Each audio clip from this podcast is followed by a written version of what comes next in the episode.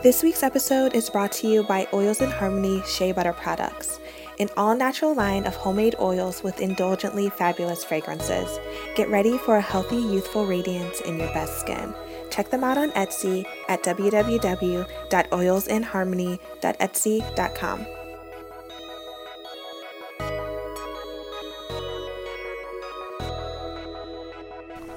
Hey, and welcome to the Proof Podcast. I am your hostess, Rachel Cargill.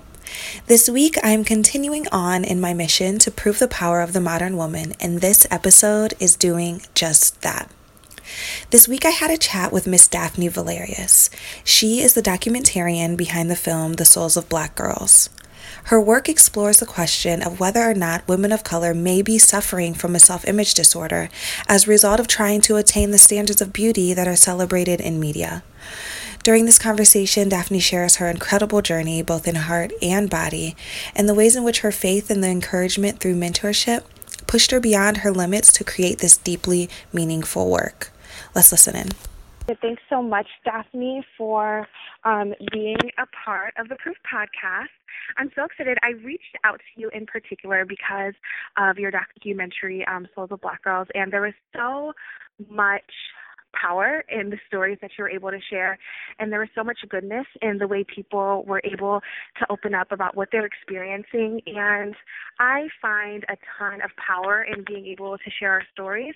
I think it's a therapy, and it's part of the reason why I started my podcast. So, as I always start out my podcast, I'd love to hear about your story, how you got started, um, what your path kind of has looked like, and um, how you got to where you are right now. Yeah, well, thank you so much for having me, Rachel. It's a pleasure to be a part of what you're doing, and congratulations um, to you in getting everything going. Um, for me, I started off as a student. Um, I started, I mean, my, you know, you speak about um, creating works that are therapeutic and healing. And for me, I was that girl who didn't feel good about myself, who didn't feel pretty, who did, who just had a lot of, you know, my own self-esteem and self-confidence issues along the way, yeah. and you know, for just so many reasons. And then from there, really, I got started off as a student, and it's just so interesting to actually have this conversation with you, um, specifically today. So I started off as an undergraduate student, and I was basically, um, you know, just you know I had a professor, Dr. Les Edmond, who just passed over this past weekend, who um, just saw something within me as a student in his African American Studies class, and he was a civil rights activist, and he was a, a advisor, senior advisor to Malcolm X, and so he has a lot of wisdom, and he saw something within me before I even saw it within myself, and so he you know, noticed me and then um, basically brought me to the Ronald McNair Scholars Office on campus. The Ronald McNair Scholars Program is a nationally funded program that basically encourages minority students and students from disadvantaged backgrounds to seek a level of higher education at a doctoral level. And from there, he walked me over to that office and became my mentor ever since. And so, as a part of that um, program, I conducted research. And in my research, I decided to do something that had to, you know, you could do research on anything, any topic of any kind. And for me, I just got to a point where it's like, you know, I didn't feel that great about myself. But by that point in college, I was also certain about the fact that this can't just be me. And so I decided to just explore why we feel the way we feel about ourselves and how media plays a part in that. So my undergraduate research was called Mass Media, Self-Esteem and Self-Confidence, the Effects of Mass Media on Women of Color Forgotten. And this was my McNair research just to fulfill the program. And basically, fast forward, I was then um, you know, as part of the program, I went directly into a master's journalism program at Emerson College. And when it came down to do my final master's thesis project, I just simply reverted back naturally to my research as an undergraduate student. And basically, the Souls of Black Girls is that it's the master's thesis that I put together um, as an undergraduate, as a graduate student, based on my undergraduate research as a McNair scholar. And so it's just so amazing to have this conversation with you today, considering that you know my mentor who saw something within me and without um, him seeing something within me, I don't know that this work would have been done. And he just transitioned, and now he's an angel among us.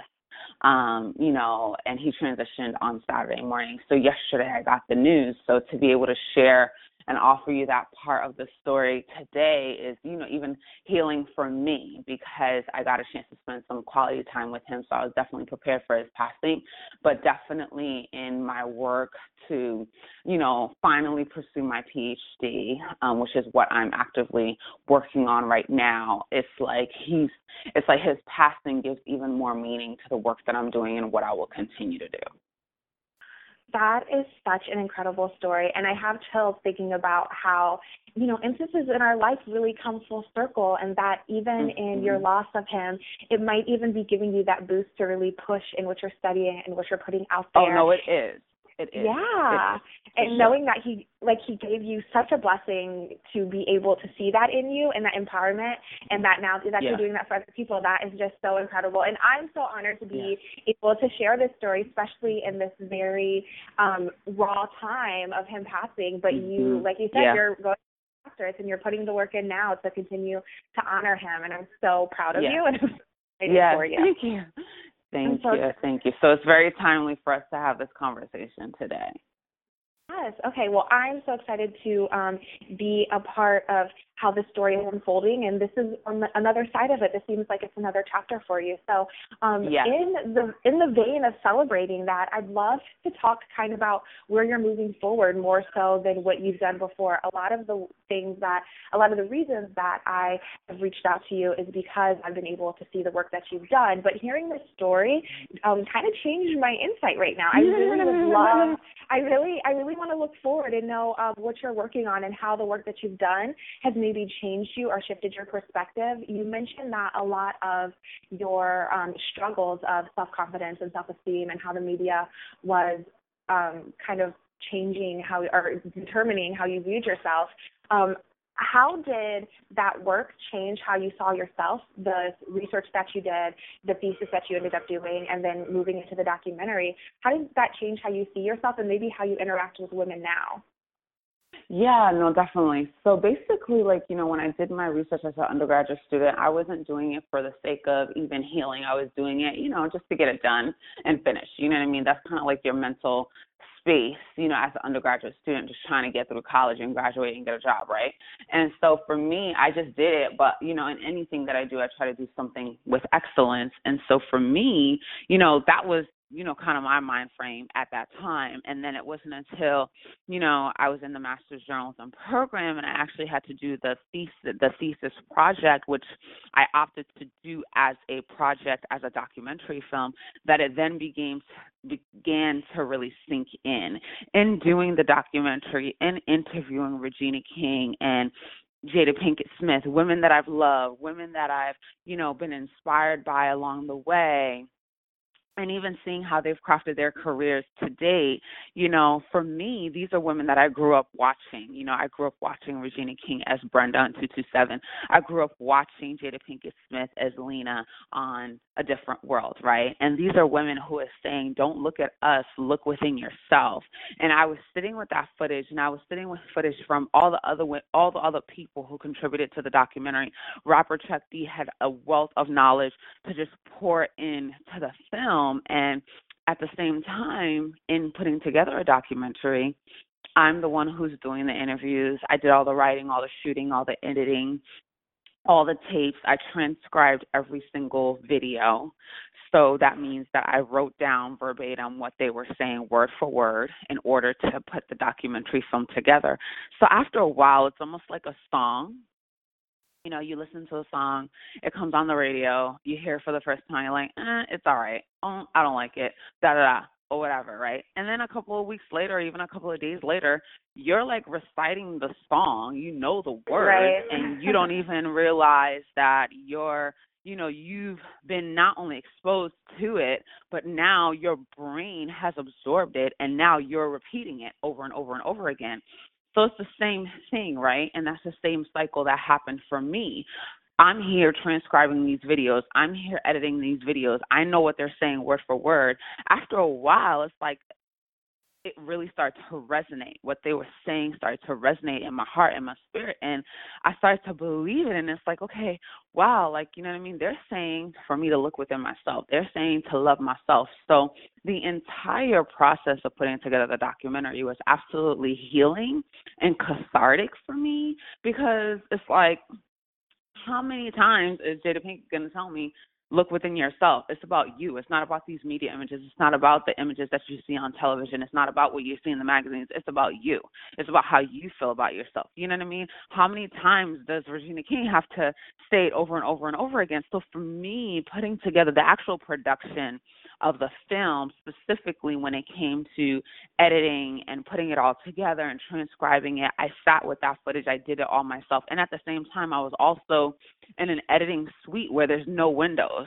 So this is all that I'm absorbing for like yeah, nine like months.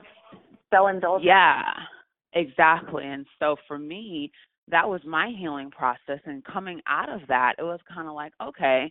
And those seeds that they planted, you know, and everything that they had to offer. And obviously, the documentary doesn't even show the totality of their words, the totality of their interviews, but every single interview was at least an hour.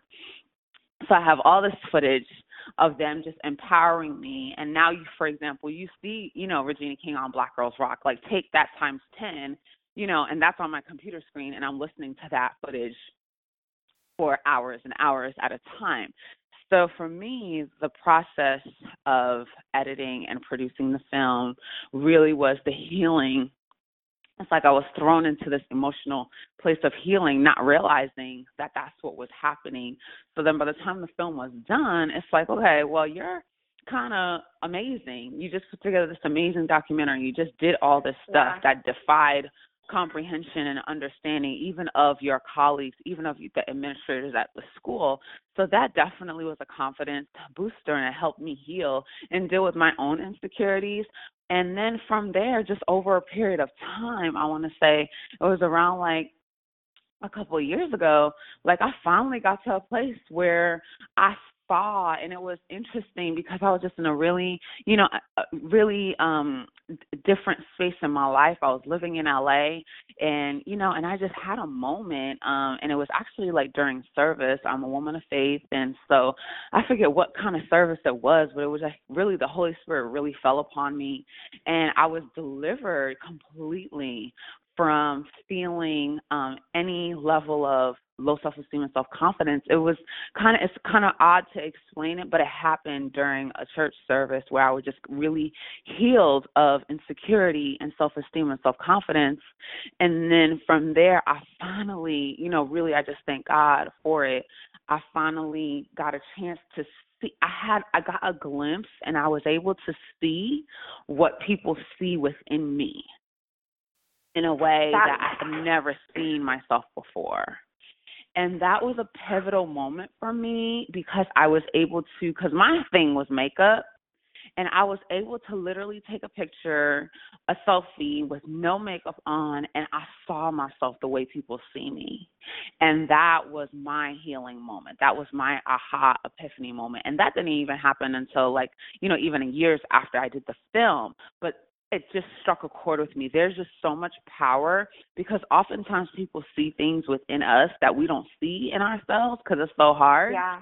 um to just see that way. But then when you get to a point where you see yourself the way other people see you, it's like, wow, I'm amazing. You know, that is and so, that's kind of where I arrived. Yeah. That is so awesome. And you know what? I totally get what you mean. And from that point, I'm interested to know once you had that realization about yourself, and I've, I've kind of had those moments as well. You know, I live in New York City, and I have these weird experiences where people literally walk up to me, like strangers walk up to me off of the street, mm-hmm. and they come up to me and they say, "I just wanted you, I just want to tell you that I felt your energy from across the room, and you, mm-hmm. there's something about you, and I don't know what it is, but I just had to mm-hmm. tell you, mm-hmm. and I can't wait to see what you do with it." And mm-hmm. I'm like, "Oh my gosh, thank you," and I don't know what to say, and and I don't know what to feel and I don't right. I I don't always see that in myself, but I do recognize a sense of responsibility in that I have something. And the mm-hmm. fact that mm-hmm. you were able to see that in yourself, I'm interested to know, did you take claim of that sense of responsibility and what have you been doing to take that and you know, use it as a leadership source because the women are looking to you now with your documentary and the studies that you've done. That's representing them. That's reflecting them very clearly. And I think right. that we, I'm assuming that some power came to you once um, once you saw yourself in the light that other people were seeing you. So I'm interested to hear what maybe steps you're taking or what you've done mm-hmm. to kind of step into that responsibility and that power to continue to change lives. Well, you know what? The thing is, the interesting thing is that for me, the really the the source of the epiphany and what was the catalyst for it, like I said, I told you, it happened, you know, while I was just, you know, at church, right? And I think that's really at the core of it. Um, it has everything to do with us recognizing for sure and knowing beyond the shadow of any doubt that we are indeed a reflection and we were created in the image and likeness of God you know? And for me it's like i finally had a chance to see that. It's like wow like i am a reflection of him. And everything that i do is an extension of him. And that's what people are gravitating towards you know what i mean it's not really that you're so beautiful and so great and all these other things which is awesome but it's really that you are an extension a perfect loving beautiful extension of who he is in the earth and then people respond to that and naturally gravitate to that, right? And so for me, now that I understand that fully, I know that it's not me. I know that it's him and from there i just move and i flow according to how where he would lead me and how he would guide me and guide my steps. And then i try to do works now that are all about you know celebrating and empowering women and girls of color. But at the same time it's about them acknowledging and seeing the god in them because he is the source and the power of that infinite well and that glow. And it's like that's what people see. That's what people you know when you are striving to be the very best version of yourself in essence you're honoring the gifts and the talents that god has placed within you. So I try to now um, empower women and girls or anyone around me, really, to grab to to to honor that thing that innate thing that god placed on the inside of you before the foundation of the earth before he saw fit to you know fashion you together in your mother's womb. You had destiny and you had purpose on the inside of you. It's when you tap into that that everything else flows from that. You know what I'm saying? And then there's a scripture that says, you know, and seek first the kingdom of God and all these things shall be added unto you. When you seek first the kingdom of God, you know what I mean, and seek Him in everything that you do. And then you seek Him in you, those gifts that He planted within you. So before, you know, when you were two or three, you had a dream when you were a toddler you there was something that you would do you know that had nothing to do with fear. You were smiling you were glowing but then over time you know we get placed in school in kindergarten and then we go to first grade and second grade and then high school and college and then we get we lose that innocence and so for me, I just try to empower people to go back to that place, you know?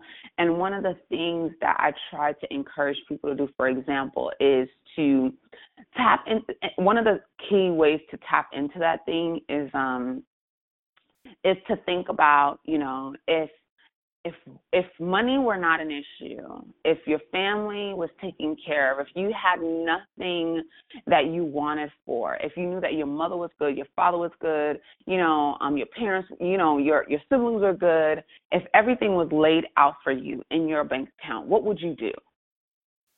And once you can answer that question, it's about you figuring out a way to do that very thing that you would have done because that's that dream, that's that gift, that there's talent that you were innately born with, you know? And so that's really just try how I try to then um, encourage women and girls specifically when I speak that it's really not about all these other things that we get distracted about, but it's really about tapping into the source, that thing within you that God placed on the inside of you because that's your gift. And then when you step into your calling and your gift, that's when you can just, you know, because there's a gift that you have and you're supposed to leave your mark. And that's why only you have it. And so, how are you going to posture and position yourself accordingly to leave your mark on the earth, if that makes sense? Totally makes sense. And I love how you're mm-hmm. able to explain that. The two things that really stood out to me were um, fear and leaving your mark. And I'm interested to know, yeah. um, as you're growing into yourself, what are some of the fears that have fallen away? Are there any that have come? And um, what do you hope your mark is? Wow. Okay. So letting go of the fears is a process. I know. I know. and um, you know, and it was emotional healing process, and I'm just so thankful for that. And that healing process from fear actually came um about two years ago in t- 2014 you know so i was living in la kind of doing the production thing and you know doing that. And things were great. And then the last couple of years were a little challenging. So i went back home and home is Rhode Island from LA to just kind of figure things out, to regroup and kind of figure out, okay, what's my next move going to be? And at the time, I was like, okay, well, you know, I'm going to posture and position myself to go to New York. That's the next market that, you know, for film, television, and what I want to do. And from there, you know, I had a couple of meetings already set up and I was ready to go. And a week before my meetings, I had an earache for three days. And then after that, I finally went to the ER. I took some medication that they gave me, antibiotics, etc., and I had a middle ear infection. 48 hours later, after that, my face was completely paralyzed on the right side. And so I looked at myself and I could not recognize myself. My eye, my right eye stayed completely wide open and my mouth was completely disfigured to the side. And for me, I was like, okay. And being someone like now I have a relationship with God, it's like I know that, you know, there's nothing that, you know, God does to punish us or anything like that. It's like, okay, what is the meaning and the purpose in all of this? And what I got from my faith being paralyzed, completely paralyzed, um, a couple of things. One of the things was, you know, my epiphany in that moment was, well, why are you mad that your eyes don't blink and you can't smile the way you used to? You're not using your gift. And that just goes back to the fact that I went to school for broadcast journalism. I wanted to be on camera. I that was my desire. I got braces as an adult for that very purpose. And over a period of time, it's like, you know, being in California, it's like I got comfortable being behind the scenes and being a producer and doing just that and not necessarily giving it my everything to be on camera. And so I just saw my dreams, my hopes, my desires, everything that I want to do kind of flash right before my eyes. And it was a matter of digging a little deeper and figuring out, well, why did you allow yourself to be in LA and to be in Hollywood and get so comfortable being behind the camera? Like, what is that about? And I realized that, you know, subconsciously fear can paralyze you from moving forward. And I realized that out of fear, I did not even enter into the arena to compete. I didn't allow myself to do that. I counted myself out you know, and I was like, oh, I'll just do this production thing, you know what I mean? And I never put myself in, a, in an arena to compete um, as a journalist, as a broadcast journalist at all, you know, not to the capacity that is was required of me. So, in realizing that and seeing that, then that's when I, I started to deal with the inner fears what stopped you? Why did you count yourself out? You know, and I literally came across this video um, during that period of you know my face being completely paralyzed, not being able to, you know, not being comfortable going outside and doing anything, allowing people to see me at all. You know, and it was also a protection because I do believe just from a spiritual place, I didn't. I also didn't want to give airtime to the enemy. Right? It's like I'm not going to allow people to see this and think that this is this is it for me you know what I mean?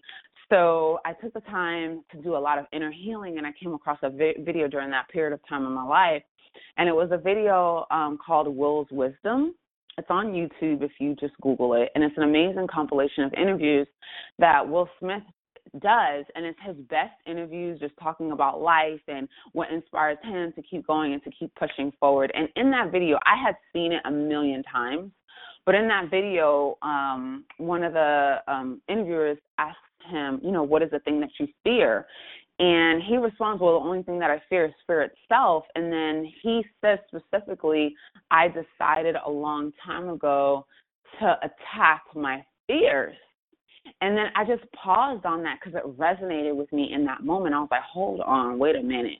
I was like, okay, how do you even do that? How do you attack your fears? Like, what class did, in all the education that I have thus far, what class did I miss in high school or in college where they talk about how to overcome and conquer and attack your fears?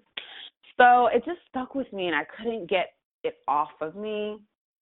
And so I let it resonate. And then I just decided to take a piece of paper. And I took a piece of paper and I just wrote down what my fears were. Like in my deep fears, you know, my deep fears, the things that you don't say out loud to anyone, you know. Mm-hmm. And I just wrote those things down and I was like, you know, I fear, you know, failing at the thing that I love the most. You know, I fear not being good. I fear, you know, just all those things. I fear not getting married. I fear, you know, being single for the rest of my life or, you know, being broke again or just all these things. And I just sat with them and I looked at this list and it was just so overwhelming. And it's like I started to weep. And I was just so sad for that girl who was just so afraid and I was like, oh my gosh, like, really? And I just sat there and I wept for that girl. And then from there, I remembered, and it was really just the Holy Spirit that came upon me because I remember, um, you know, so succinctly looking at the list, reading the list, processing the list, and then remembering what God says about fear. And God says clearly that, but God did not give us the spirit of fear, but of power and of love and of a sound mind. And I started to repeat that over and over again because all these fears are not anything that is natural. It's, it's something that's foreign. Fear is an alien to our natural nature and our natural hum, humanness. And basically, it's an alien. It's like a disease that has come to invade you and really just kind of rip havoc over your mind and over your heart and over your spirit. So, fear is not of God. Anywhere in your life where there is fear or um, tentacles of fear or byproducts of fear like anxiety or worry, all of that has to do with fear. And fear is not of God. And when you recognize that, then you're like, okay, but God did not give me this. This is not a promise of God. Fear to be afraid is not a promise of God. So why am I walking around with something that is not of God in my heart? And then I just kind of wrote that on the bottom I read it over and over and over again. And then I took those same fears and I flipped it on a different piece of paper. And I put, um, I took those same fears in this after reciting to myself and saying to myself over and over again that God did not give Daphne the spirit of fear, but of power and of love and of a sound mind. Then I wrote those same fears out as affirmative. I will get married and not be single for the rest of my life. I will be successful in what I do and all those fears. And then I just started to repeat those affirmatives over and over and over and over again. And I repeated them until they dropped in my spirit and I believed it, even if it wasn't happening in that moment. But I just kept on repeating it to myself. And, you know, and death and life are in the power of your own tongue. And you have to encourage yourself. So I took that moment and that opportunity to really kind of deal away with that. And that was how I was able to come out of that place of fear and walk in it. And then, so then now when fear kind of rises up, you can feel it. You know what that feeling is. You know what I mean? And it's like, okay, yeah. I'm not going to be afraid. I'm not going to be afraid. This is not of God. You know, I'm not going to be afraid. God is not a God of confusion. I'm going to walk in here. And even if I'm a little bit scared, then that's when I just draw on the blood. I'm just like, okay, God, I am afraid, but I know that you have me. I know that no evil thing will you allow to come near my dwelling place. I know that you will allow the angels, you know, to go forth ahead of me. And then I just start to declaring what he says. And, you know, and then you draw on his power and you draw on who he is as a human as as omniscient as omnipresent. And then all of a sudden that fear just goes away because it must bow down. And we as human beings we are the ones have to take control over our thoughts. You know what i mean? And you know we have to cast down you know those false imaginations you know and we have to do the work within ourselves you know. So i could pick up the phone and call my friends all day long and talk about it or i can just get in the word and begin to stand on his promises and what he says and what the word says and what God says supersedes anything that my friend will say or anything that my mom will say or anything that anyone will say. And then from there, you just kind of, you know, get rooted and planted in who God is and what He says about everything, and then that kind of like breaks away all the fear. And then that's like after that, it's like, okay, devil, you can't try me today, not today. You know what I mean? so yeah, I, I totally know what you yeah. mean. And a lot of a lot of what you're saying moves into a lot of the reasons why I started this podcast, and that's proving the power yeah. of the modern woman and showing mm-hmm. that we mm-hmm. are able to glean from ourselves and what's in us, whether it's our faith. And there's, I know mm-hmm. that a mm-hmm. lot of women who listen to this podcast aren't necessarily Christians or of faith, but there's yeah. a understanding of the difference between fear and I believe my personal belief is that the opposite of fear is love. And so I yeah. know that a lot people are able to pull from that in in regaining their power and making those moves and making those decisions. So in that sentence that um, love is the opposite of fear, I'm interested to know what are the ways you recognize and know that you're loving harder due to the fact that you've been able to let go of some of those fears. Um, yeah, I think that for me now loving harder and loving more, um, it also comes with being discerning and and also being mindful and being careful and then at the leading of the Holy Spirit, you know, within me, specifically because a lot of times too, you know, people can pull so much out of you. You know what I mean? Yeah. And just you, you can just be pouring in a way that it's like, okay, this is taking up a lot of it's consuming me so much, you know? Mm-hmm. But operating from a place of love is something that I just try to do a lot more with just the people who are around me. Right. Because oftentimes we can take you know people around us for granted, like our friends or our family or my niece you know and i try to just do that and be more in the moment because for me personally i have workaholic tendencies and so i can just be so focused on what i'm doing and i lose sight of what's going on around me. I lose sight of birthdays and i lose sight of you know the little things you know what i'm saying? So for me the way in which i personally try to do that in my own daily life is i try to conserve now my energy in a way that I could just be a well of love for my family and those who are around me. You know what I mean? And then from there, you know, outside of that, I'm just a lot more discerning because there are times where people will come into your life and it's like you don't know where they're coming from, if they're coming from a place of good or bad. So it's just a matter of just being discerning. And then from there, once you can discern, okay, this person is someone that, you know, should be in my life, or maybe I'm just supposed to be in that person's life in that moment, and that's it.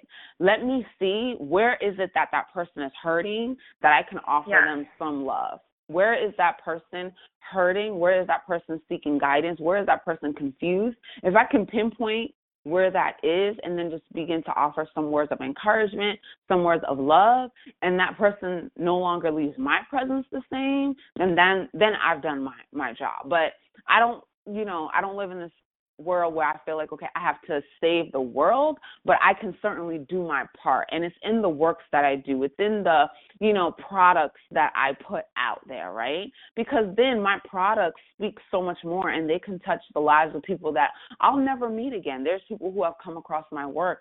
I, I won't ever meet them in real life, right? There are people who purchase from my business and I'll never meet them in real life, but as long as I ensure for me that in my products and what I offer, I want them to experience the truest form of love. So I have an apparel company called I Am Her Apparel, which is inspired by the works that I do.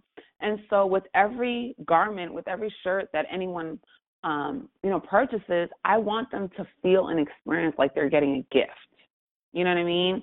And if that's what I can do, then I can do it. You know, or if I'm talking to someone and I know that they're really down and they're not in a in a great place, I try to discern where they are and it's like I try to just offer them as much of love and encouragement and support that I possibly can without feeling this burden of like, okay, I got to save the world because I can't do that. You know what I mean? Yeah. So it's just about balance. I agree, and it's so interesting hearing you say that all. It kind of brought this conversation full circle because we mm-hmm. started talking about, you know, where you were kind of weak and shaky in your experience. You started doing your research. You began to get this healing from telling a story and from recognizing your own story. And then once you were able mm-hmm. to shake those fears and fill yourself up with love, you were able to give it in the ways through your business, through your family, yes. being discerning and being aware. So I love that we were kind of able to bring that all together in um, yes. this interview, and I'm I'm so excited for all of the words you've said and how they'll kind of penetrate into the minds and hearts of the people who are listening. Um, my next mm-hmm. and last mm-hmm. question before we kind of go mm-hmm. into um, me asking where your next plans are, I'm interested to know. We talked about your professor who saw a lot in you and in his recent mm-hmm. passing, and um, I just wanted to talk out with you, and I don't know if you thought about this or maybe you've had this conversation mm-hmm. with him um, before he passed, but I'm interested to know what are your plans to honor him moving forward, or how do you see yourself doing that in the way that he poured into you, and what ways do you see him, you know, continuously being a light for you? I'm interested to know. Yes, absolutely. And so, um, you know, I love my mentor dearly, Dr. Les Edmond. And, um, you know, for me, I grew up, I'm a first generation um, everything in here in the United States. I'm a product of immigrants who came from the island of Haiti to the United States, and so for me, as as one of the things um, that kind of came out of that is the fact that you know being born here, the blessing and the gift that it was to be born here in the United States was, um, you know, also came with some disadvantages because, you know, I didn't grow up having a relationship with my maternal or paternal grandparents because they were over there, you know, while I was here. And so, and then by the time my grandmother did finally get here when I was two, then she passed. Um, and so I feel that to say that I grew up not having that relationship with an elder and so but yet and still you know i thank god that he placed dr edmond in my in my life because he was that for me. And he was that for me um not only as a student um but beyond outside of the classroom.